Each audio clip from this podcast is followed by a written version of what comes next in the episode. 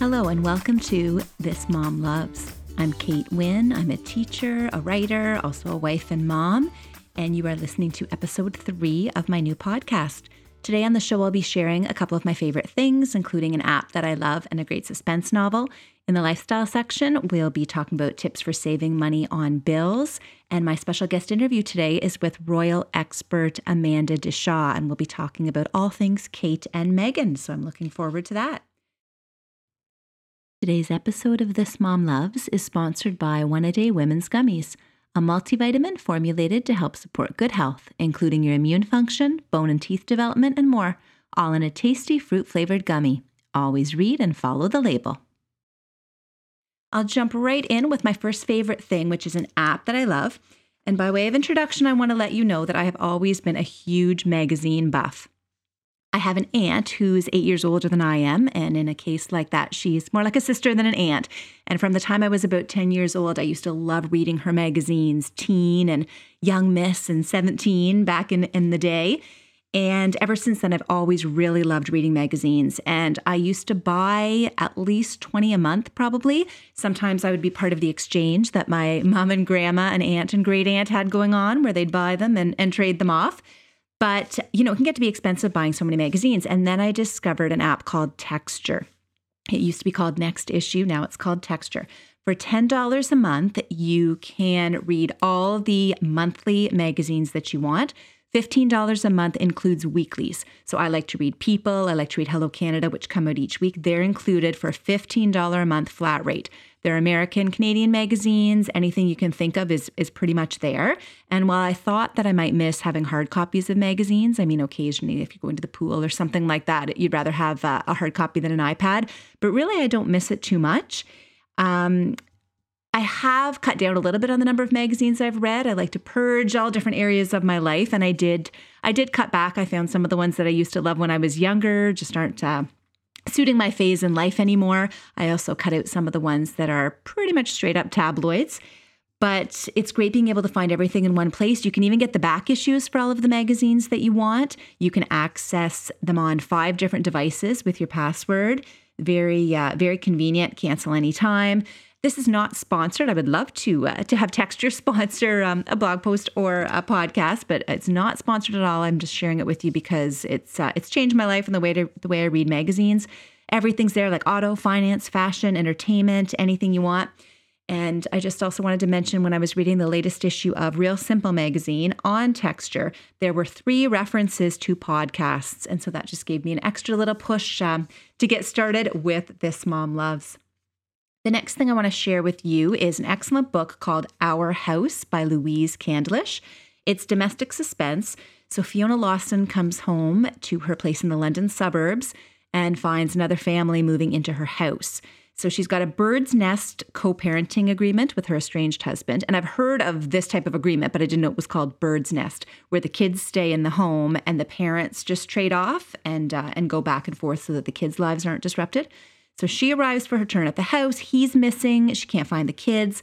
The book is just full of lies and secrets that keep unraveling, different perspectives. It's very dramatic, but not the gory, bloody type of suspense. It's a little more subtle and, and smart, but I couldn't put it down. So I really recommend that one Our House by Louise Candlish. Now is the time where I just want to let you know where you can reach out and find me because I would love to hear from you. I would love to know um, that you're listening. If you have any ideas for the show, things you want to see more or less of, or if you just want to reach out and say hello, it would mean so much to me to know that that you're out there listening to This Mom Loves. You can find me on Facebook and Twitter at This Mom Loves. I'm on Instagram at Kate This Mom Loves. You can email me this mom loves podcast at gmail.com. And you can also find me on my site, thismomloves.ca. And if you go to thismomloves.ca slash podcasts, you can find episode notes for all of the shows. And this one's episode three, if there's anything that you want to go back and check out later.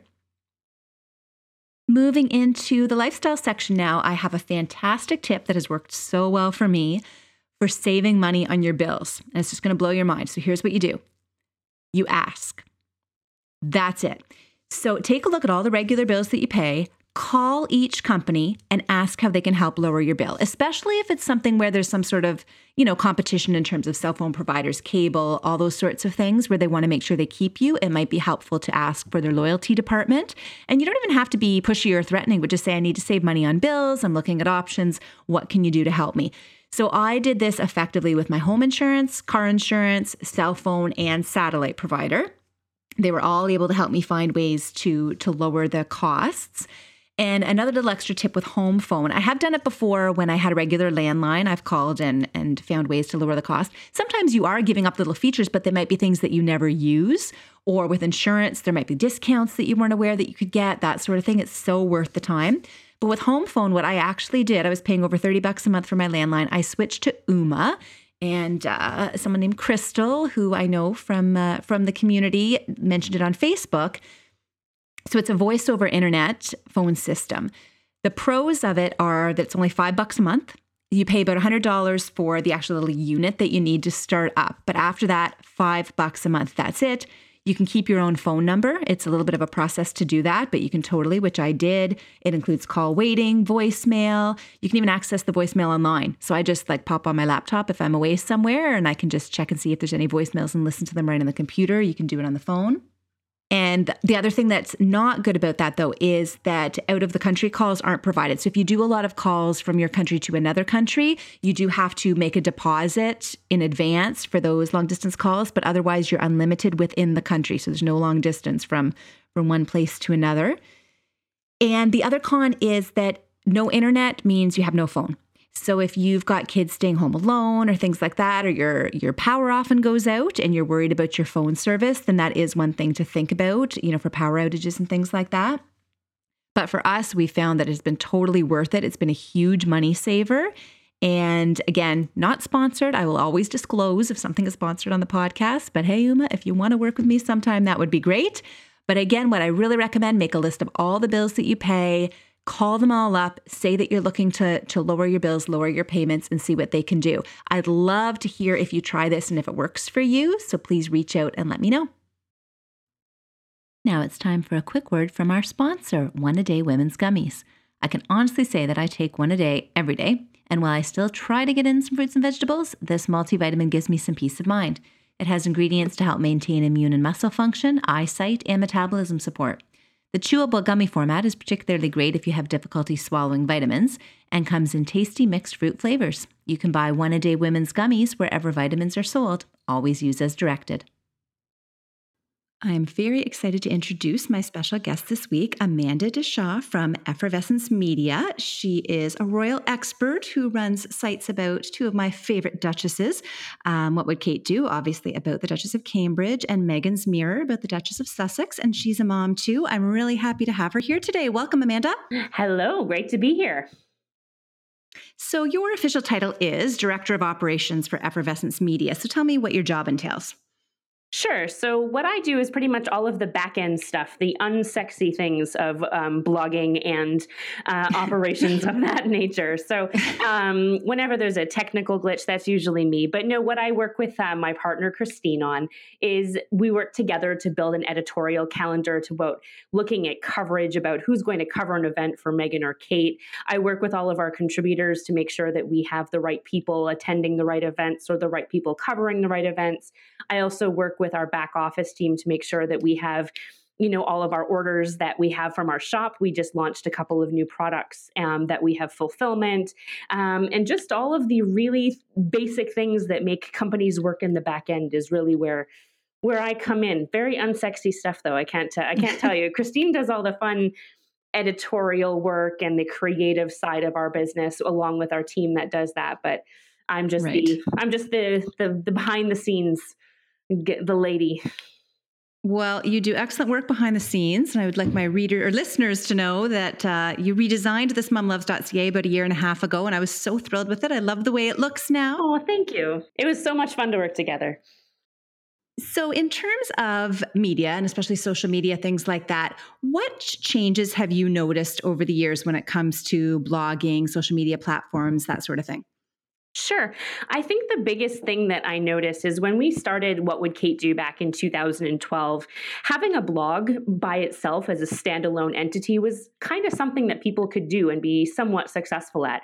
You didn't need to have all of the additional so- social media channels that now have become ubiquitous that you have to have for a good presence for a blog. You know, you kind of have to have an Instagram account, a Twitter account a Facebook page, a Google Plus page, a YouTube channel. There's so many things that people are expecting of of bloggers and of websites now that it's I think what it the biggest thing that we've noticed is just the explosion in terms of the amount of content, the amount of material, and the amount of channels and ways that people are trying to find your content. It's a it's it's a whole different world. Well, that makes sense to me too. I've been blogging for over eight years now, and I really notice the conversations have moved from the blog to those other social media platforms. So people aren't really commenting mm-hmm. on blog posts as much as they are when you share it on Facebook. That's where the conversation happens. A little bit on Instagram too, leaving comments, asking questions, and things like that. Not so much on the blog on the site.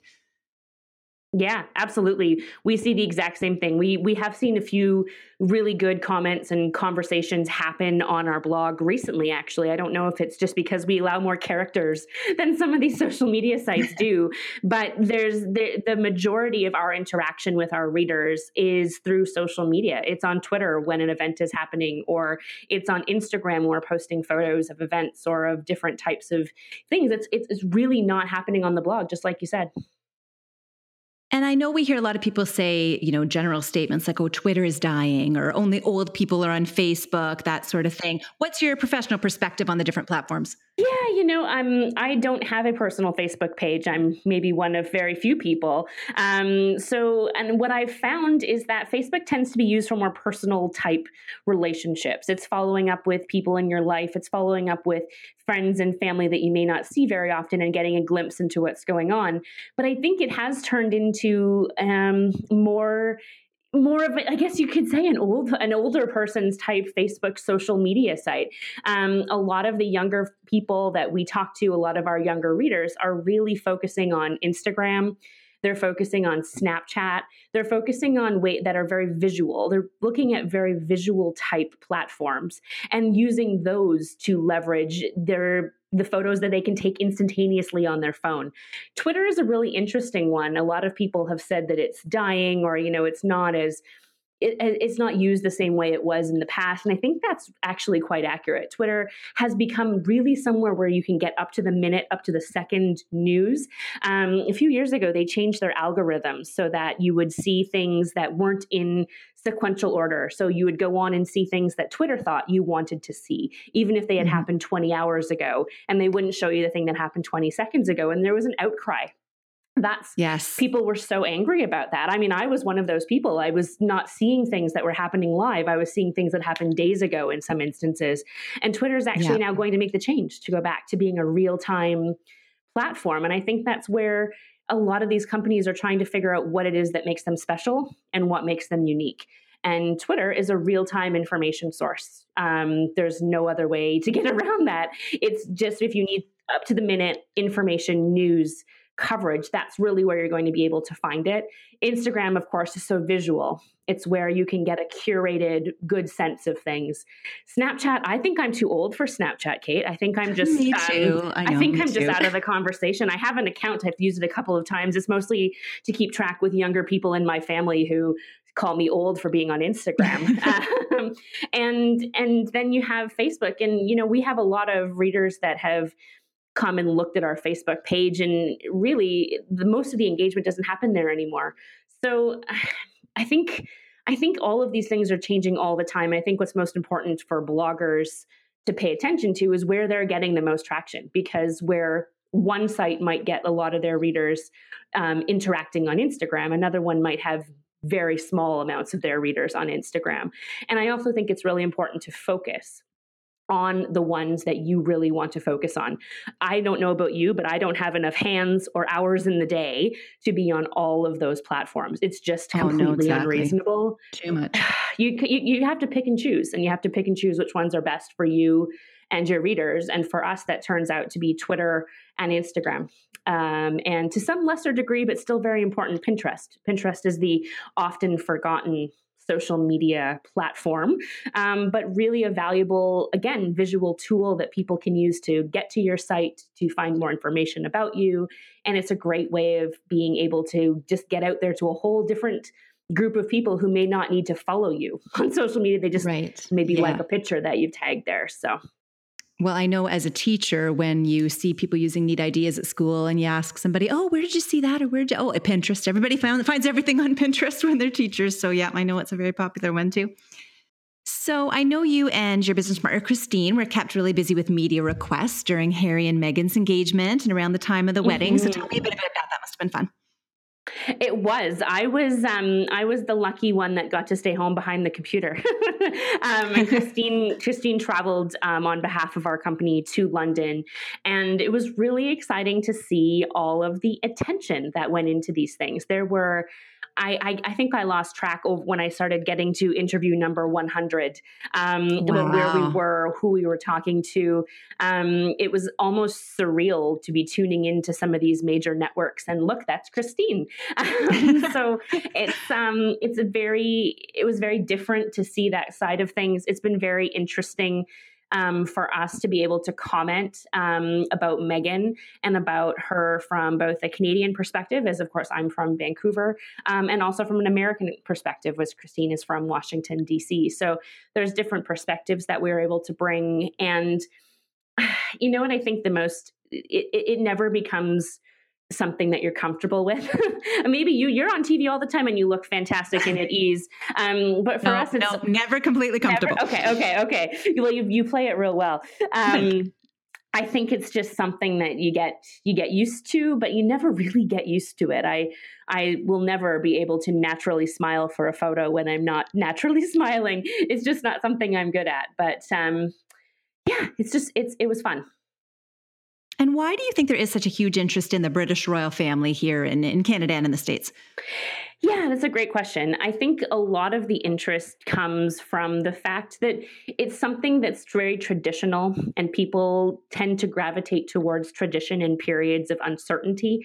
And that's very much what's happening in the States right now. There's a lot of political divisiveness, to, say, to put it politely, um, mm-hmm. and a lot of, you know, discontent with what's going on down there. And I think a lot of people have gravitated towards the fairy tale of Meghan Markle, now the Duchess of Sussex. And not mm-hmm. specifically just so much because it's a great love story and, you know, it's girl from Los Angeles meets royal prince and goes on to be a duchess of the royal family. I think it's also because of Meghan herself. She comes from humble roots and she has used those humble roots to her advantage by focusing on charitable work, by being very down to earth, by being very open on her social media platforms, which have really made her a relatable, accessible type person. And I, you have to call it out. You have to say it. She's also, um, you know, partially African American, and people have really gravitated towards that. She's a minority, and she's speaking out about it, and she's passionate about it, and she speaks about women's rights so passionately. And I think I think all of us are looking for a role model of someone like that, someone who's the full package who, yes, can absolutely rock a gorgeous ball gown like no one else can, but also stands up and talks about women's rights, charities, you know, different parts of the world that have underprivileged girls that she's trying to help and sustainability initiatives. And I think that's part of what it is, is she's the whole package as a role model. She's not just someone who's pretty to look at. Um, she's not someone without substance. And I think that a lot of people have really gravitated towards that. And how would you respond to people who think that the monarchy should be abolished, or even Canadians who kind of wish we would just sever our ties with the crown? What would your response be to that?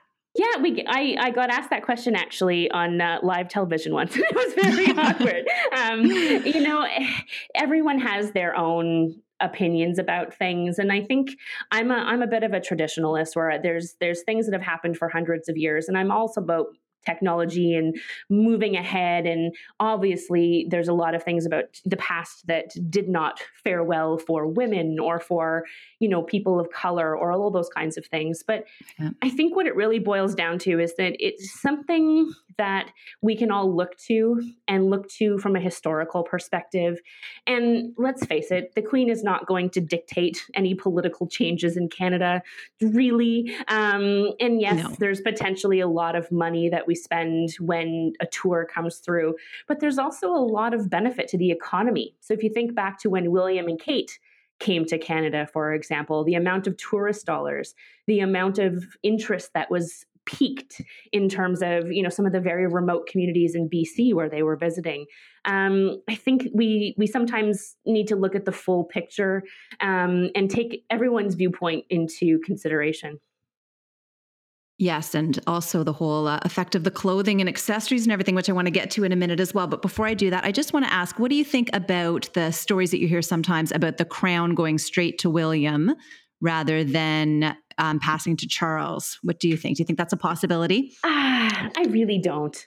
I really don't. I, I, think that it will go to Charles. I think Charles has, well, a he's waited long enough, uh, if nothing else. But but I think he's really shown over the course of his life how he has spent a lot of time working towards initiatives and working towards being a really good public servant. And I I think that I, that he is will become the next king, and I think William will be the one after that. I just um, I just can't see it happening. Okay, just curious on your perspective there. So you were mentioning the the effect that it can have, you know, like in tourism and things like that. And also I know what Kate and Meghan wear. Like that is a big deal too for economy for businesses. So can you speak a bit to the Kate effect and the Meghan effect? Yeah, absolutely. The impact of one of those ladies wearing a piece of clothing will boggle the mind. I know that it's something that I get asked about all of the time. Is that really what happens? Um, but websites will crash. You will see sites go out of stock. We will see all kinds of craziness. And it really, really is just because they're wearing those clothes. Now, what I find most interesting is between the Kate and the Meghan effects is there, there there's two maybe I'll back up a little bit. I think there's two different groups of people there's two very different groups of um, fans of Meghan and Kate, if you will. There's the mm-hmm. traditional people who love Kate because she's Kate and she's part of the royal family, and they are, you know, monarchists, very big believers in the traditional area of the monarchy. And then you have Meghan, who joined and the royal family. And we were expecting the same types of people to be interested in Meghan. And what we have found is that actually Meghan is a whole different ballgame. She mm-hmm. brings with her all the people who are interested in the monarchy and tradition and that type of thing. But she also is bringing in people who have never had an interest in the royal family before. Ever. So right. we get comments all the time saying, you know i'm i'm from such and such a place and i've had all these challenges in my life and i look to meghan for inspiration and i don't know anything at all about the british royal family. I didn't care. I never paid attention to them when they were in the paper or on tv before but now i really do.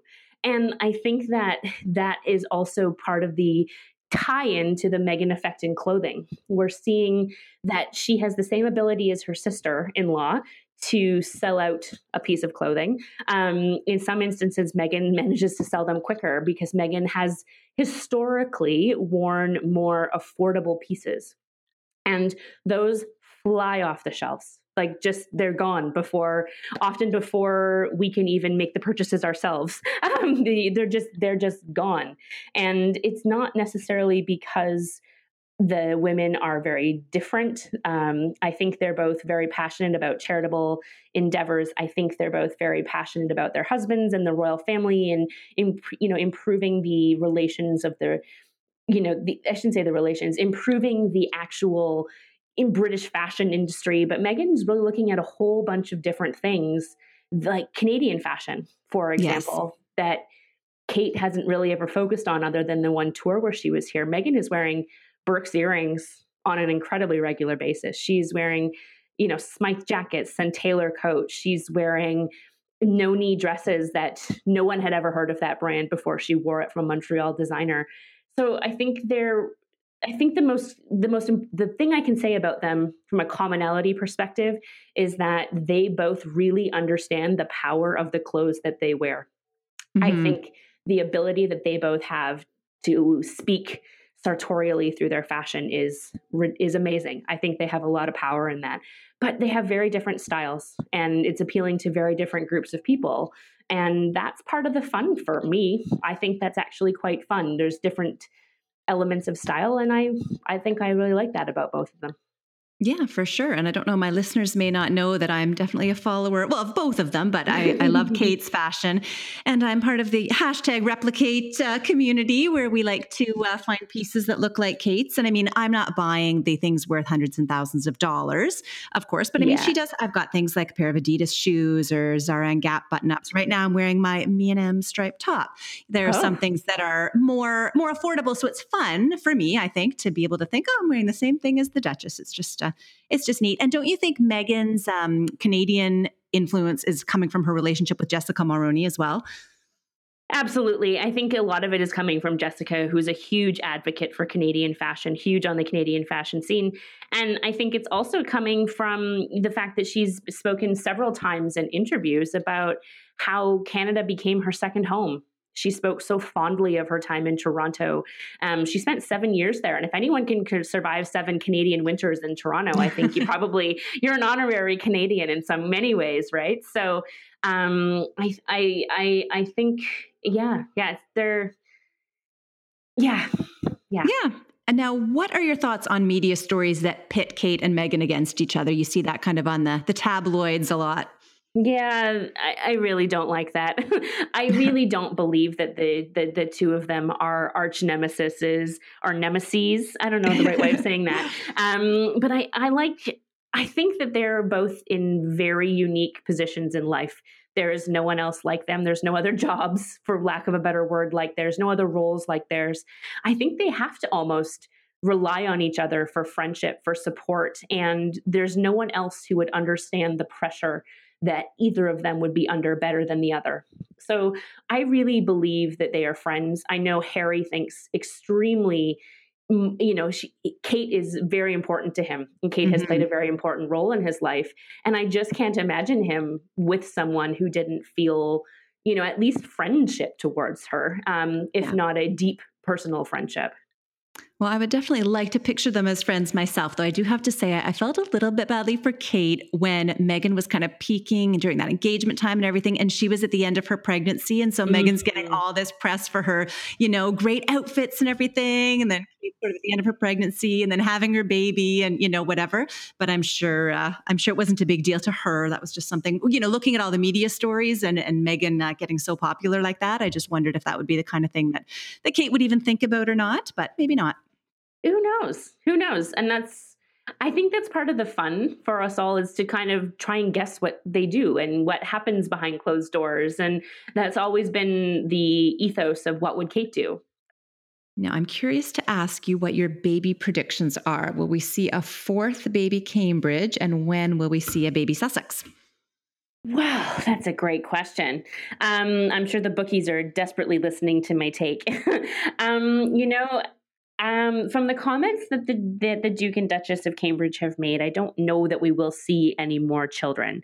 Um, we know that Kate has very difficult pregnancies. I don't know how she has gone through the terrible sickness that she's had three times, so I don't know that she'd be mm-hmm. up for it a fourth. So I'm not sure about that. What I am sure about is we will see a baby Sussex at some point in the future. Um, I, I I would be willing to wager that we wouldn't hear anything probably for quite a substantial amount of time, though, because there's, as we all know, um, Harry and Meghan are heading to Australia, to Tonga, to Fiji, and to New Zealand. And there are some Zika warnings in that part of the world.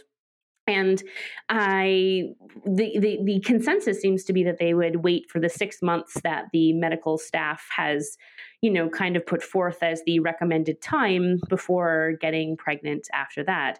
Um, maybe they have access to better testing than others, or maybe there's different precautions that they're taking otherwise. But I wouldn't be surprised if we don't see an announcement um, you know, well, I guess we wouldn't see an announcement for quite a while because as she's not as sick as Kate would, we wouldn't see it quite as early on either. But maybe another year right. for the announcement, which would, yes, be a little sad. But um, yeah, it's they've they're also just newlyweds, just figuring things out.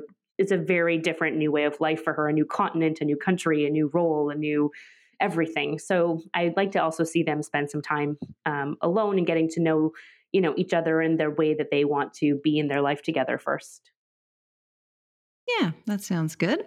So now I want you to do a little role play for me, Amanda.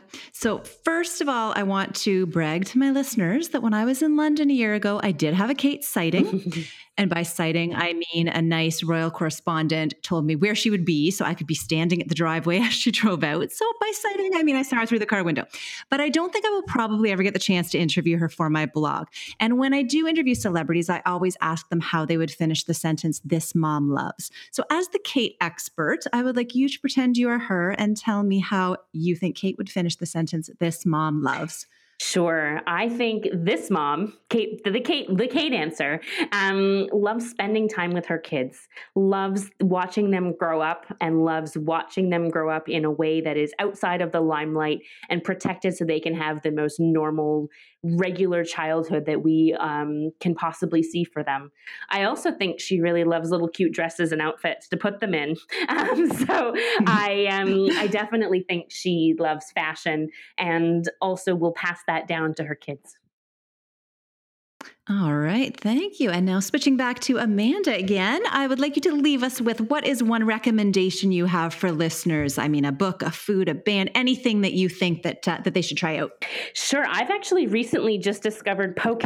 Have you heard of a poke bowl?